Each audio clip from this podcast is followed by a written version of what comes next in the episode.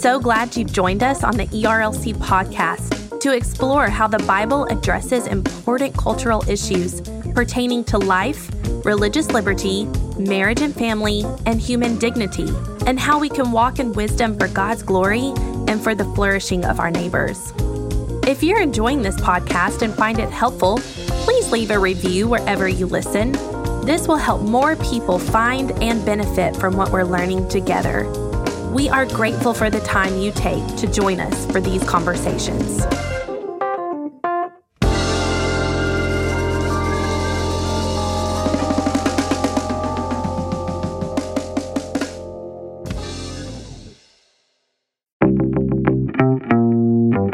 Welcome to the Digital Public Square, a podcast from the Ethics and Religious Liberty Commission about ethics, theology, and philosophy in today's society.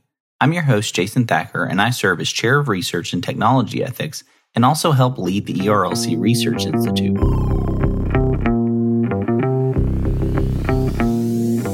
Each week, I'm joined by some of society's most influential thinkers, writers, and leaders to talk about the important ideas shaping our society today as well as some of the top issues of life in the digital public square.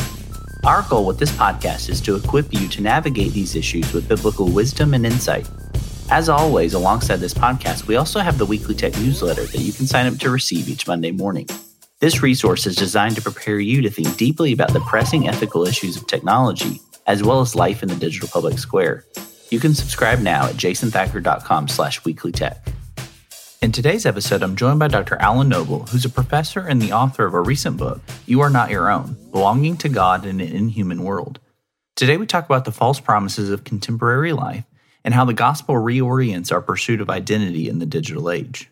Dr. Noble is an associate professor of English at Oklahoma Baptist University, the co founder and editor in chief at Christ and Pop Culture, and advisor to the AND campaign.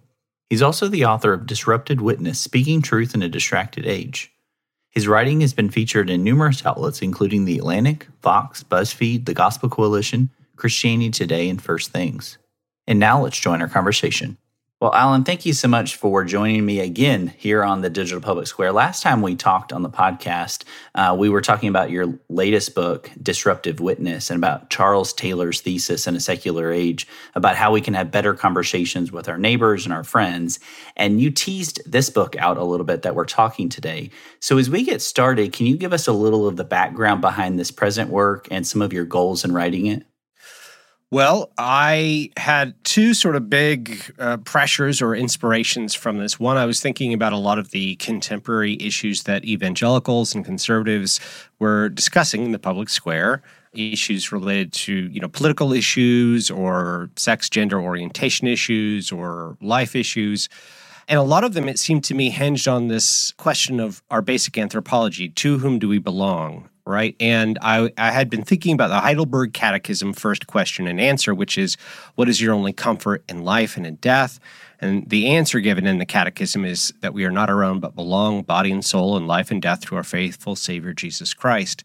And so it, it, struck me that so many of the challenges and the and wrestlings that we're having in society really hinge on the question of whether we belong to ourselves uh, and therefore have a kind of autonomy, or whether we belong to someone else, and then if to someone else, to whom do we belong? So that was happening sort of in the maybe intellectual, you know, side of me. But the other half, the lived experience half, was wrestling with the fact that a lot of my life, a lot of the lives of people I knew, friends, students, family members, so on, were marked by these inhuman elements that the daily experience of life for many people I knew uh, was intolerable in some way. So, for example, it was not uncommon to hear people say something like, Well, I just need to get through the day.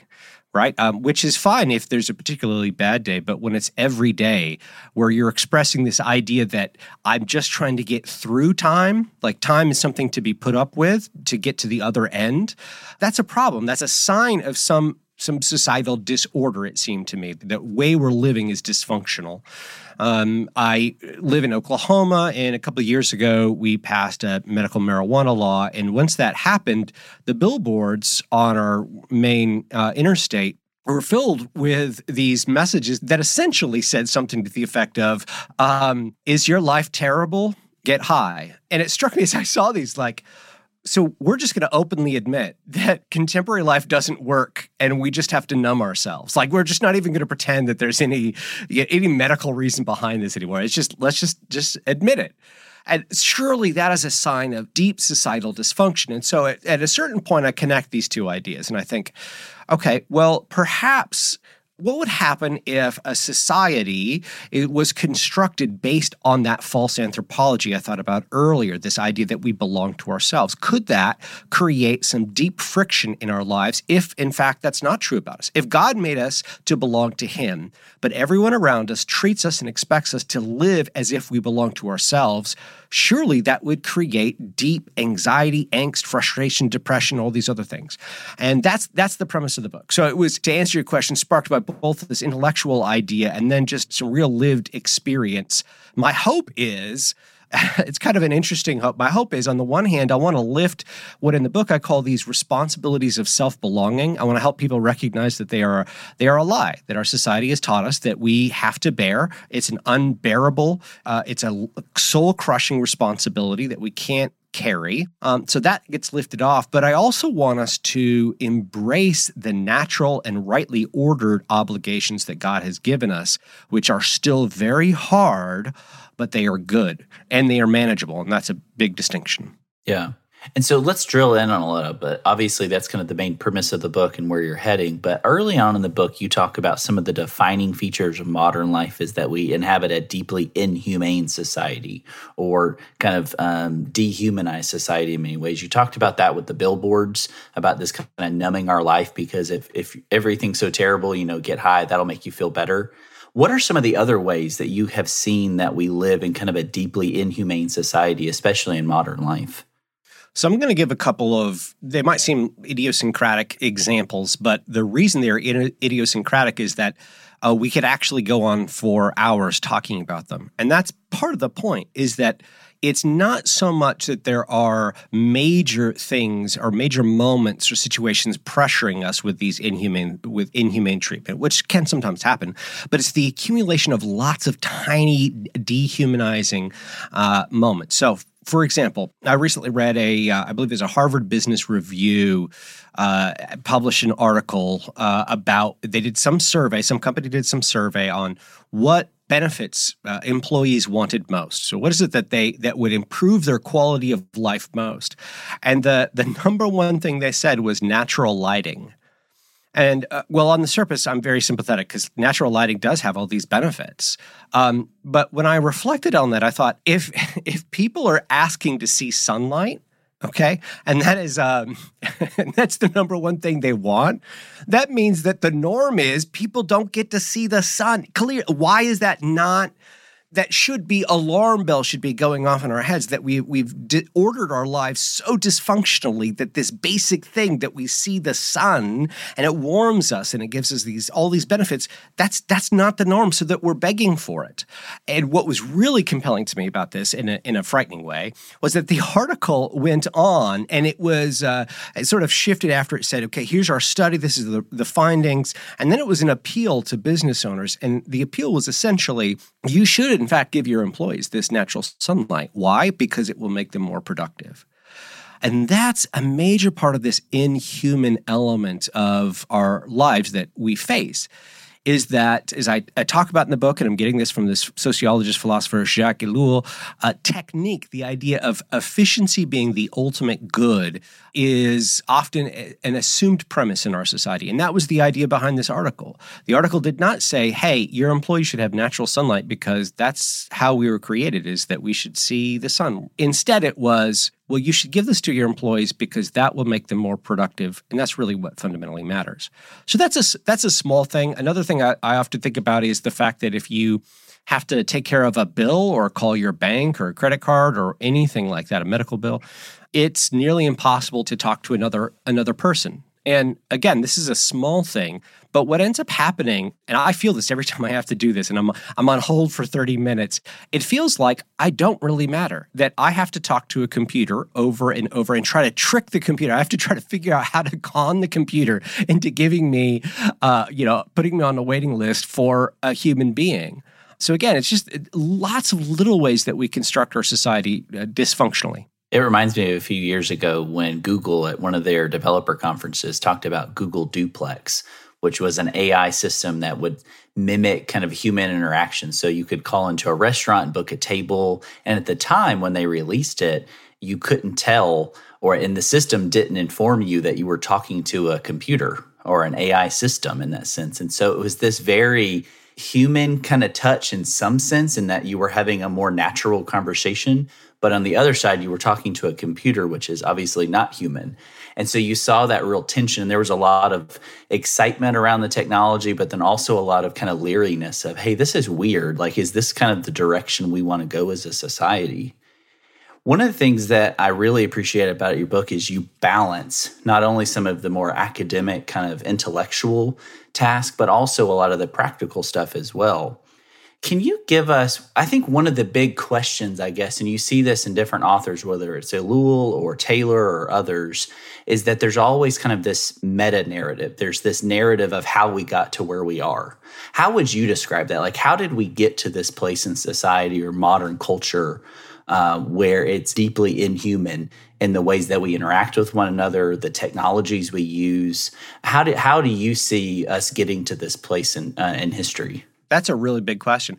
And it's interesting because I think I thought I knew. And then the more I've considered this, the more I feel like I can't even speak into it because I think it's so complicated. There are a couple of threads that I that I can tease out. So one is what Taylor would talk about, which is the the move towards secularization. So that has a very distinct and powerful effect on things.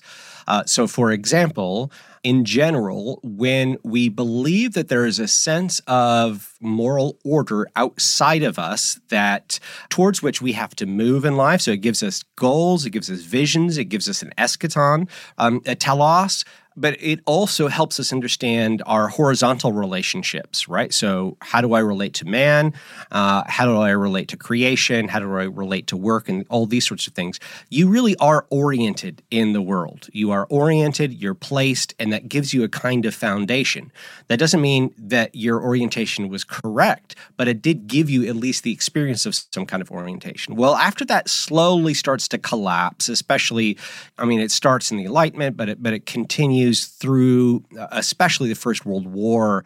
Uh, there's this dramatic drop, and uh, the result is that people feel like they're they're f- falling through space or they're um, they're untethered. You know, Nietzsche uses the image I, I think of uh, kicking the earth free from the sun right? So the, there's this idea that there's no longer these natural laws, these gravitational pulls, these things that orient you and give you hope. And well, so and I think, you know, kind of the implication I have in the book is once you make that sharp turn, what will happen is that the only thing you can rest upon is your own existence. And I guess what I'm describing there is a, is a kind of existentialism. Yeah, you don't you don't know who you are, but you know that you exist in the world. And so who do you belong to? Well, the only one you know you belong to is yourself. So that's one way of understanding it is through the process of secularization. But I think the markets have a huge role to play here. Politics, you know, there's there's all kinds of things, but that's that's one understanding. Yeah, I know one of the kind of interesting stories that pushed me a little bit was reading Jacques Ellul's Technological Society, who you quote a lot throughout the book. Not only this specific work, Technological Society, but some of his others as well. And you open one of the chapters up with this quote that I just love from him. He says, The milieu in which man lives is no longer his. He must adapt himself as though the world were new to a universe for which he was not created. And I love that quote because it kind of sums up Ellul talks throughout his work almost like a technological history and kind of retelling kind of the modern story in light of the rise of technology. So can you help us to understand a little bit about how modern society misinterprets human nature, kind of the lies that we're told uh, today and some of the implications of this false understanding of who we are? So the the the argument I make in the book, as I mentioned earlier, is that society assumes that we are each only ever our own and we only belong to ourselves. And that has all kinds of ramifications. So, one of them, for example, is that we start thinking primarily in terms of uh, instrumental work. So other people become instruments or tools that we can use, other forms of technology really that we could use to get ahead, right? So um, I think when you consider the the the rise of of pornography, um, it seems to me that that's a way of instrumentalizing other human beings and their existence, their bodies, for your own pleasure. And uh, if fundamentally you just belong to yourself, then that is the only person you owe uh, moral allegiance to. That is the only person you have to be uh, assured is making something meaningful out of their out of their lives.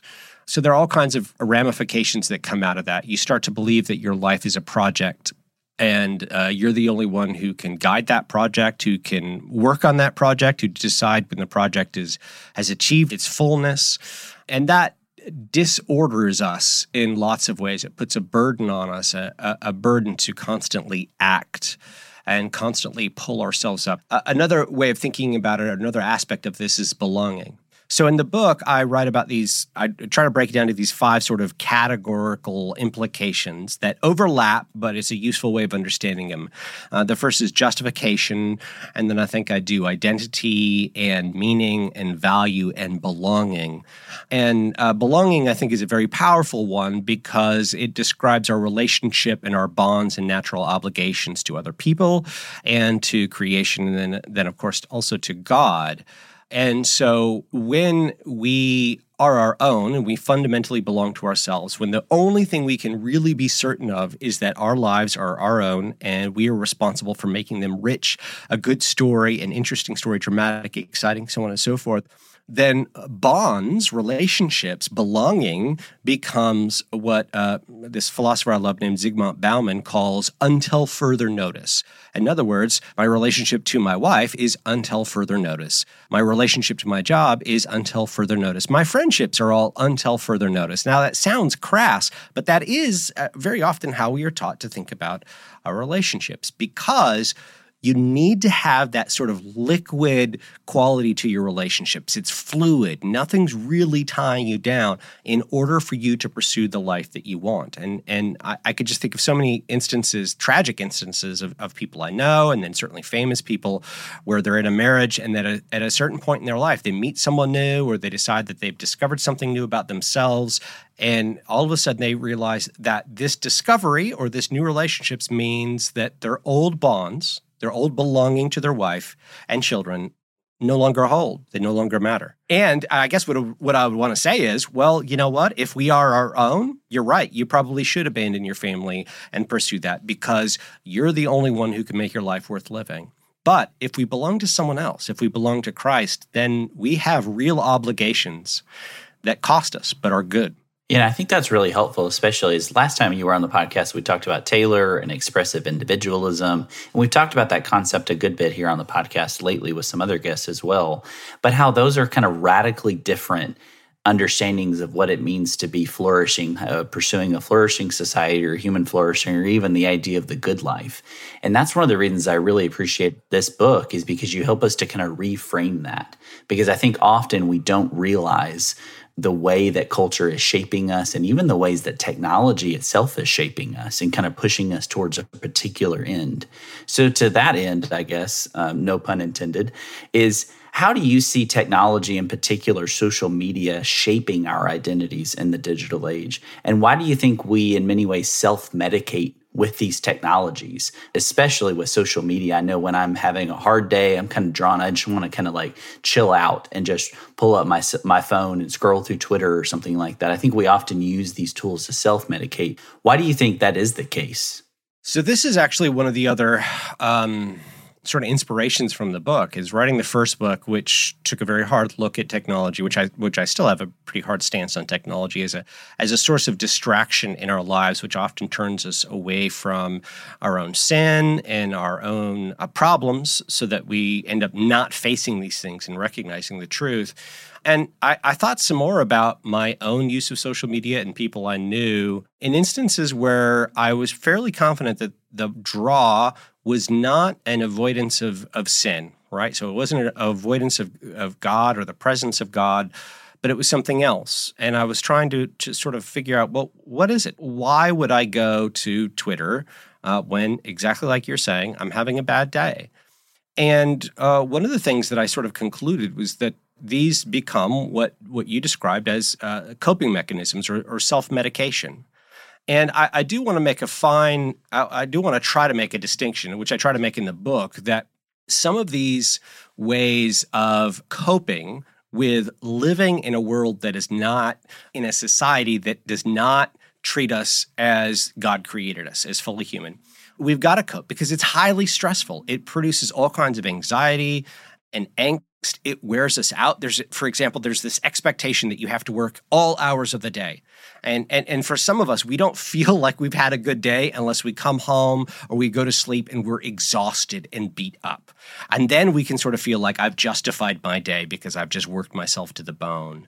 Um, and of course when we when we do lie in bed the only thing we have mental capacity for is to do something like scroll through social media. But I find for myself sometimes there are ways of doing that that are that are unhealthy, that are merely diversions, and other times there are um, bits of oh. Um, I wouldn't call them common grace joy, but but moments of pleasure. So, for example, I really love puns. I un- unapologetically, I love making jokes on Twitter. And sometimes because I do live in an inhuman society which asks way too much of me, I really don't have the time that I should to spend with friends and to tell the jokes that I like to tell. And um, frankly, if I can use Twitter to make a stupid joke, it does bring me a little joy because what it does is it reminds me that whatever suffering I'm currently going through is not the end. It's not the final story. It's not the ultimate conclusion and that there is a joy, uh, a kind of prodigal joy that we can have as Christians, knowing that even in the midst of trials and suffering, Christ is sovereign. And so we can laugh. So, uh, what I argue in the book is that, you know, living in an inhuman society really does draw us to these coping mechanisms Sometimes it is, many times it is technology. But I try to thread this needle and argue that there are ways of coping which are sinful, which are addictive, which are toxic to ourselves, to our bodies, to creation, to our neighbor. Um, but there are others that are gifts from God that we can enjoy with discernment. To touch a little bit on on on sort of the negative side of how technology affects us, though, uh, I would go back and and think about this this idea of life as a project. Identity, as I said uh, earlier, was one of these five areas that I think we have responsibilities of self belonging. And identity is one of the most burdensome ones. We all have to define an identity and express it. As you've talked about on this show many times, expressive individualism is a defining characteristic of our age. Well, social media gives us the, the, the tools to do this. We all have uh, increasing numbers of mediums and methods and ways of projecting our brand out into the world where everyone also is projecting their brand out into the world. And we need more and more ways because we need more and more people seeing us for us to feel like our existence is real and meaningful and true and good. So, technology is responding to a need that, that society has created in us, but it's also feeding that need and making it worse by addicting us to it. I think that's a really helpful insight, and I hadn't thought about it in exactly those terms. So I really appreciate that. One thing that you mentioned that I want to get dive in a little bit deeper on, though, is specifically about how the gospel message kind of helps to reframe that. So obviously we've talked a lot about the problem so far. We've talked well kind of how we got to this place, some of the problems itself, but how does the gospel message kind of speak into these inhumane practices and these inhumane almost this rat race that we've created for ourselves, especially with technology, help to reframe some of those things and help us to understand who we really are? So, the second half of this book addresses that very question. And it was a very difficult half to write because I knew that I would like to give and people would like to read a very clear, crisp, you know, five point step answer to shifting your mindset to fix this problem or how to reclaim the West or America or something and, and return to more, a more godly world. Uh, and I don't have those steps. And it's not very realistic. So, I, I had to do the best I could. And I what I tried to argue is is this that uh, when you come to understand and you are reminded regularly that you are not your own but belong to Christ, there is a real comfort, as the Heidelberg Catechism says, there is a real comfort in that.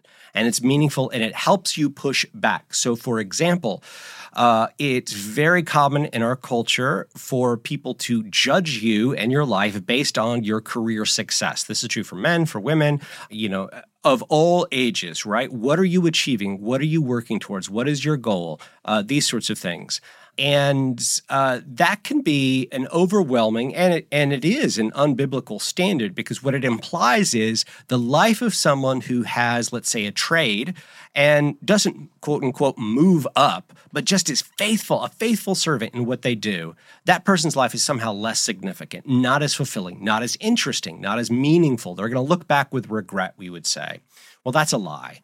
And when you know that, when you know that that lie is based on the further lie that you are your own, and so you have to make something dramatic out of yourself, well, that gives you some agency. Now, all of a sudden, when you feel that pressure from other people, you can acknowledge it for what it is. Okay, that's that's the lie. That's the false anthropology of the contemporary world. I know the truth that I am not my own, but belong to Christ. And that knowledge can ground me and give me hope. But what I want to point out is that society is still going to treat you that way. And that's a difficult tension to bear, right? So people are still going to come up to you and when you introduce yourself, if if your career isn't exciting or or you don't seem to be moving somewhere dramatic and interesting in your life, uh, people are going to look at you and and and they might uh, move on to someone else. They, they don't find you an interesting person. You don't have anything to offer. You're not a good connection to make. So you're still going to feel those pressures, but you will be equipped with the knowledge to be able to read what those things are and and I think maybe more importantly, you'll be able to move in small circles, hopefully in churches, to resist.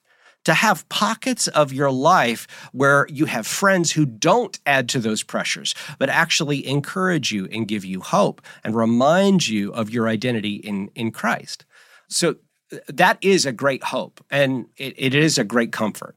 Yeah, one of the things that I, I really do enjoy is I'm, i really missed out on that five point plan. That's what I was really hoping you were going to go for there. But uh, now that you didn't bring that to us, one of the things that you do though is you talk about some questions that we can ask ourselves uh, to kind of help us to kind of um, reorient ourselves to the reality of who God is, how He's created us in His image, and how He calls us to live in this world.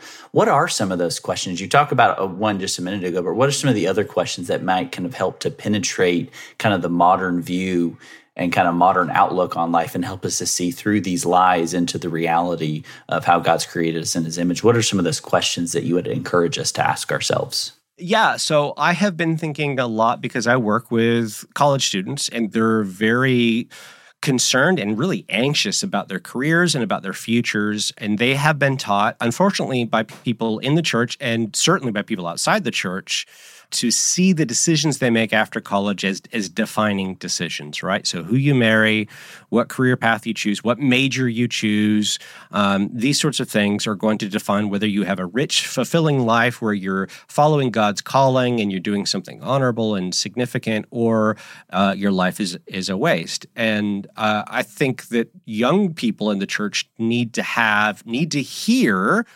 elders, people with who are uh, uh you know models of respect, um, leaders, uh, reminding them that the good life is a life glorifying God and loving their neighbor. And so when it comes time to think about what should I do with my life.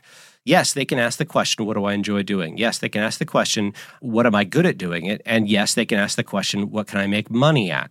But they also need to ask the question, what would what would honor, what would help my community? What does my community really need? And because the answer to that might be, well, our community doesn't need another dentist or it doesn't need another doctor, but it really needs somebody who's willing to do the hard, thankless work of being in a public school, a public school teacher or administrator, or or or maybe you're a plumber, or maybe, you know, any number of things that again, you know, you're not moving up. There's no major trajectory to your career, but you're faithfully serving. And so that's, I think, one of these these questions that that we can ask ourselves. Uh, practically, I think we could also ask ourselves, you know, when we're making decisions, whether as a as a corporate body, so a, a church or a business, um, or just personal decisions we should be leery of efficiency. That doesn't mean we do things to be inefficient for the sake of inefficiency. That's just absurdity. But um, what we want to do is we want to assume that for the most part, we are going to be encouraged to see efficiency as the most significant thing. And it's not, it's one factor. And so when we're making decisions, um, how can we uh, choose to do things that treat our neighbor as created in the image of God? One quick example um, I was going to a, a supermarket uh, with my son, and there was a self checkout line, and there was a you know a cashier. And I went to the cashier, and my son's like, Dad, why are you doing this? It's so much fast. Just do the self checkout. And so we talked through okay, well, what happens when they're all self checkout? You know, what happens to that employee? And that employee lives in our in our city right so they're potentially our literally our neighbor right so what happens when we cease to see our neighbor and even just say hi to them and the only thing we do is we interact with the computer and also we're probably going to scan something wrong and have to get a manager and everybody's going to be mad at us anyway but that was it. That was just a small choice. Ellul talks about this idea of uh, he, he says something to the effect of that we need to learn to choose not to do all that we can do. So we have lots of options. We can always get the newest phone. Yeah, you have that capability. Yeah, you know, you can uh, watch church online instead of going to church, even if restrictions are lifted. Yeah, you have that. You have that uh, capability. Choose not to do that. Choose to do things that are less efficient, but are good by some other standard. They're beautiful. They're true. Uh, they're good. Whatever it might be. Um, but not allowing efficiency to conquer everything. Yeah, I think that recapturing that ethic of human dignity is something we talk a lot about here on the podcast and seeing this kind of play through multiple issues. But I think you're especially right in kind of this very modern technological age is that we can choose to do the human thing we can choose to prioritize humans above machines or b- above efficiency. And not that these things are bad and we should completely get rid of them in some sense or but kind of putting them in their place and understanding especially within the christian worldview focused on who god is how he's created us and then how he's called us to live in this world and what's the proper role of technology. And we've talked a lot about here that here on the podcast as well one of the things that I always do is we end our time together, um, and you kind of aid readers a lot in this book specifically because you have such a rich bibliography throughout the book. There's tons and tons of really great resources. I wanted you to pull out a few of those. What are a few, a couple resources? And I, will bar you from saying Ellul's Technological Society. So, other than that, what are some of the books that you would recommend to kind of push people if people wanted to go a little bit deeper into some of these tensions and some of these topics? Yeah. So, uh, uh, I mean, obviously Neil Postman is always is always helpful. Um, I think Walker Percy's Lost in the Cosmos. I started writing my book, and then I started reading uh, that book, and I realized that this was a a fictional satirical version of the same thing that I was already you know I had been trying to write, um, which is fine. I mean, uh, as I say in the beginning of the book, uh, there's nothing, no argument I make in the book that's original. These are things that people have said for a very long time, um, but they're worth uh, restating because we still haven't learned the lessons that we need to learn from them. So, Lost in the Cosmos is funny and convicting. I would say uh, Josef Pieper's uh, Leisure, the the basis of culture, because there you're going to get an alternative vision. So, what as Christians could we do? And I think one of the answers he would give is that Christians should be known as a people who can legitimately rest, legitimately rest in a world that suggests that if you stop working to hold your life together, it's going to collapse. So, you should use every day of the week to get ahead, right? So I think that one's really good. Zygmunt Bauman's uh, Liquid Modernity is very, very good. Uh, and then uh, um, I can't. I'm, I'm, not sure his first name, but his last name is Ehrenberg. Um, the weariness of the self is just a fantastic. It's a it's a very academic and dry at points, but it's a study of the history of of depression and and anxiety in the modern world, and it's it's very revealing about where our anxieties come from. And so I I, I quote him a lot. Yeah, those are really helpful. And for listeners' sake, we'll make sure to link to all of those in the show notes so you can grab a link to those, including your new book, Alan. I really appreciated this book. Highly recommend listeners to grab a copy of it. You Are Not Your Own from IVP. Um, it's his new book. It'll be linked in the show notes as well, so you can grab a copy of that. But thank you so much for joining us here on the Digital Public Square. It's been a really fascinating conversation. I always love engaging with you, hearing from you, and learning from you. So just thank you so much for writing this book and then joining us today. Thank you. It's been fun. Well, from all of us here at the Digital Public Square, I want to say thank you for listening. If you enjoyed this conversation, would you consider leaving us a review on Apple Podcasts, Spotify, or your favorite podcasting app? These reviews really help us to know how we're doing and also to share the word about the podcast with others. As a reminder, you can connect with Dr. Noble and learn more about his book as well as the recommended resources he mentioned in the show notes. Also, make sure to sign up to receive the weekly tech email briefing each Monday morning. This resource is designed to prepare you to think deeply about the ethical issues of technology today, as well as to stay up to date on the latest technology news. You can subscribe at jasonthacker.com slash weekly tech. Thank you, and I hope you have a great week.